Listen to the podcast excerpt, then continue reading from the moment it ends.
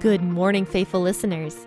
You have tuned in to the P40 Ministries podcast, the one place where you can get a daily explanatory Bible reading to start your day strong.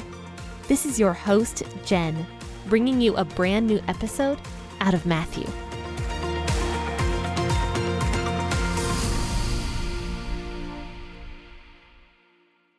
Good morning, faithful listener. This is your host, Jen, with P40 Ministries podcast.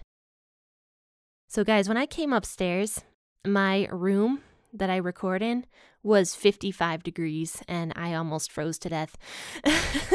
I turned on the heater and about an hour later, and I don't like to record when the heater is on because it makes this like whoosh noise. And an hour later, it only rose two degrees. And I'm like, I'm, I'm going to die up here. I can't record an episode today. but finally, now, after several hours of me running the heater it is finally a tolerable temperature. It's about 65 degrees and nice and balmy upstairs. So now I can record. But we are going to finish up Matthew chapter 12 today, verses 38 through 50. So grab your Bible. I will be reading out of the NIV version this morning. So let's start reading verses 38 through 50. Then some of the Pharisees and the teachers of the law said to him, Teacher, we want to see a sign from you. He answered, A wicked and adulterous generation asks for a sign, but none will be given to it except the sign of the prophet Jonah. For as Jonah was three days and three nights in the belly of a huge fish, so the Son of Man will be three days and three nights in the heart of the earth. The men of Nineveh will stand up at judgment with this generation and condemn it, for they repented at the preaching of Jonah, and now something even greater than Jonah is here. The queen of the south will rise at the judgment with this generation and condemn it, for she came from the ends of the earth to listen to Solomon's wisdom, and now something greater than Solomon is here. When an impure spirit comes out of a person, it goes through arid places seeking rest and does not find it. Then it says, I will return to the house I left. When it arrives, it finds the house unoccupied, swept clean, and put in order. Then it goes and takes with it seven other spirits more wicked than itself, and they go in and live there. And the final condition of that person is worse than the first. That is how it will be with this wicked generation. While Jesus was still talking to the crowd, his mother and brothers stood outside, wanting to speak to him. Someone told him, Your mother and your brothers are standing outside wanting to speak to you. He replied to them, Who is my mother and who are my brothers? Pointing to his disciples, he said, here are my mother and my brothers. For whoever does the will of my Father in heaven is my brother and sister and mother. So there's a lot of strange things Jesus talks about in this passage of scripture, isn't there? So in verse 38, these Pharisees are still talking to Jesus. You remember on Tuesday, the Pharisees were saying that Jesus had an unclean spirit. And Jesus said to the Pharisees that they were crossing the line big time into blasphemy and into a sin that would not be forgiven, which is blaspheming the Holy Spirit.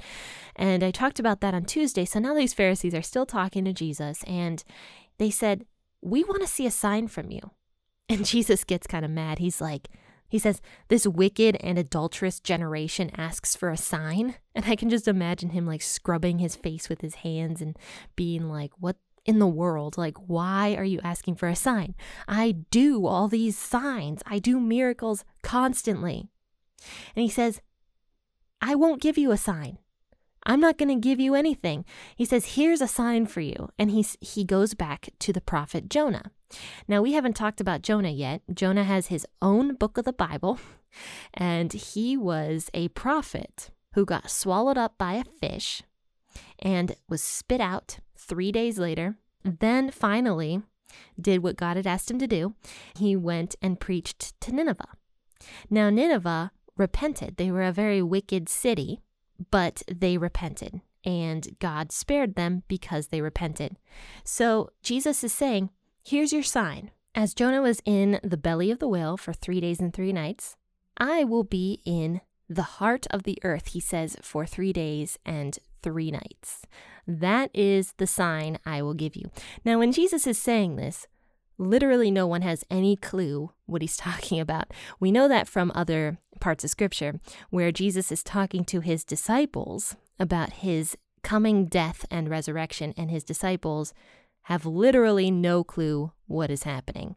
And they don't want to ask because they don't actually want to know what's going to happen. But everyone here is probably super confused, and Jesus knows this.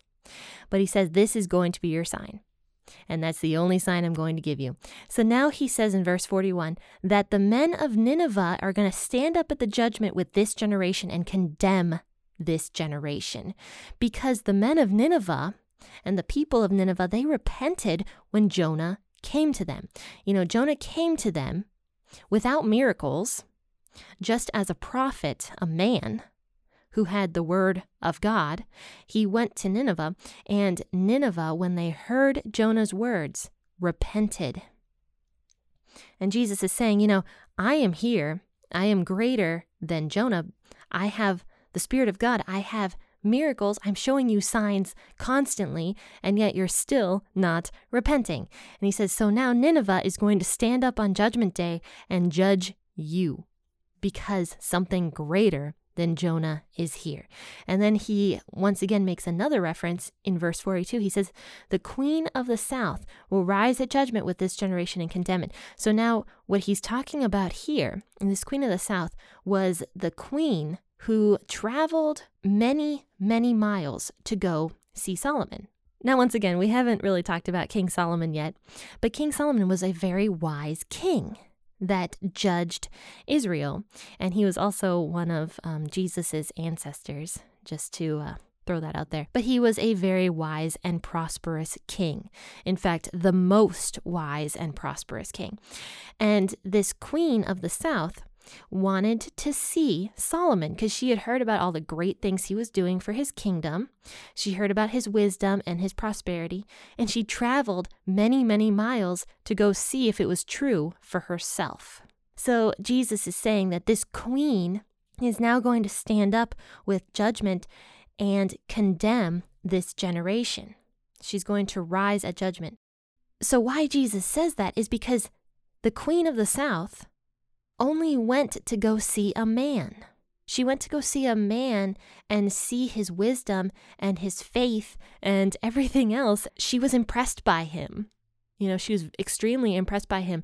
And yet, the people of Jesus' generation have something even greater than Solomon, the wisest person who is God in human flesh, the wisest person who performs miracles, and yet they still don't care. And so Jesus is saying, This queen of the south is going to rise up against you on judgment day because she is wiser than all of you guys. So then he talks in verse 43 about the spirits coming out of a person. Now, this was such a weird um, couple verses for me, but he talks about this impure spirits coming out of a person. Now, Jesus wouldn't just talk about impure spirits if he didn't believe that they existed. And I also don't think this is necessarily Jesus talking about how a spirit enters and leaves a human being. I don't really think that was the point of it. It was more of an analogy. So Jesus says, when a spirit, an evil spirit, comes out of a person, it goes through these arid places seeking rest and does not find it. So basically, if a spirit comes out of a man, it will travel around looking to find somebody to possess. But if everybody is filled with the Holy Spirit, then he cannot possess them. So he's looking for rest and cannot find it. And in verse 44, Jesus says, The Spirit then says, I will return to the house I left. So this Spirit doesn't care about this man. He calls the body of this man or person a house but it is not this spirit's house. But he says, I'm going to return to the house I left. So basically, the spirit is saying, I'm going to go return to this man that I had possessed before. So when the spirit arrives, it finds the house unoccupied, swept clean, and put in order. So basically, the analogy is this man removes this demon from his life and sweeps up everything, cleans everything, and puts his house in order. So he's finally clean of this spirit and he's trying to get his life in order. But it's unoccupied. His house is unoccupied because he still doesn't have the Spirit of God living inside of him. So the Spirit finds the house unoccupied, meaning that the Spirit of God is not there. Even though it's swept clean and it's put in order, he's still able to enter this house. And he also goes and finds seven other of his evil demon friends. It says, even more wicked than itself. And they go and they live in that swept up, clean house that does not hold the Holy Spirit. At the end of this verse, it says, And the final condition of that person is worse than the first time. And that is how it is going to be with this wicked generation. So Jesus is pressing the people with this urgency to be filled with the Holy Spirit and to have God in their lives. Now, to conclude, in verses 46 through 50, Jesus' mother and brothers are standing outside of obviously the house that Jesus is in right now, and Jesus is still talking to the crowd. Now, someone tells him, Your mother and brothers are outside wanting to speak to you. Now, many scholars, though this is kind of just um, opinion, many scholars believe that Jesus' mother and brothers were coming to speak to Jesus to tell him to not be so controversial. And if you look at the language of the time, it's possible that that is what's happening, though it's not stated directly in scripture if that's why Jesus' mother and brothers are standing outside wanting to talk to him. But that's what some people believe is that they were standing outside wanting to talk to Jesus to tell him to basically stop being so controversial, uh, stop messing with the Pharisees, all that good stuff. But like I said, that is just opinion based and honestly, that's not even my own opinion. I don't know why Jesus' mother and brothers were there. So they wanted to speak to him, and someone tells Jesus. But Jesus does not give his mother and brothers priority because he was doing something very, very important here. And we've seen this other times in scripture where Jesus takes God the Father's purpose and puts it above his mother and his brothers because God's ultimate purpose for everyone to be saved is far more important than Jesus going outside and talking to his mother and his brothers. So he says to everyone in the crowd, he's like, Who's my mother and who are my brothers? And he points at his disciples and he says, These are my mother and my brothers. And to conclude, he says, For whoever does the will of my Father in heaven is my brother and sister and mother. So it's almost like Jesus is contrasting what he had just said about the wicked spirit occupying the man and Nineveh and the queen of the south condemning the wicked generation.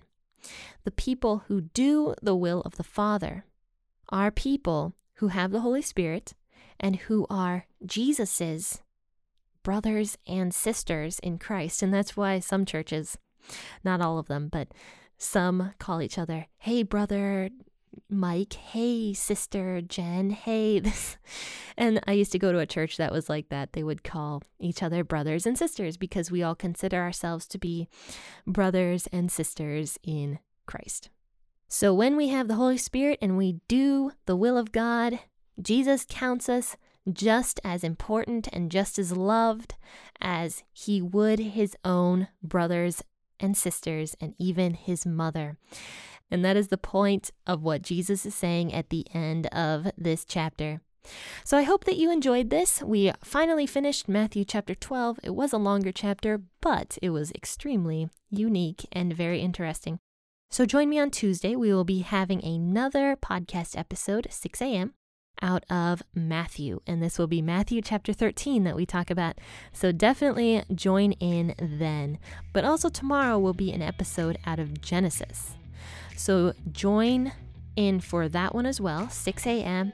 And we will be talking more about Jacob's journey to visit his mother's brother, Uncle Laban, and some of the crazy stuff that happens with that Uncle Laban. So join in, 6 a.m Make sure to like and share this podcast on your social media platforms. That will help the word get spread more and that is what we are supposed to do as believers is to spread the word of the Lord. And a podcast of the Bible is a great way to do that. So definitely share it and like it on uh, whatever listening platform that you are on. Friends, I have some brand new designs in the store, Valentine Day themed. I just got them up yesterday, so take a look at those. I will put a link in the bio of this podcast episode so you can easily navigate over there to the limited edition items that are actually hand designed by me personally.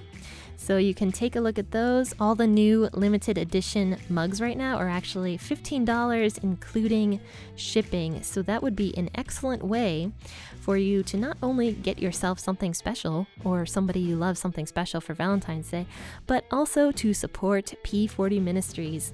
Thank you guys so much for tuning in. I appreciate all of you faithful listeners. Happy listening and God bless.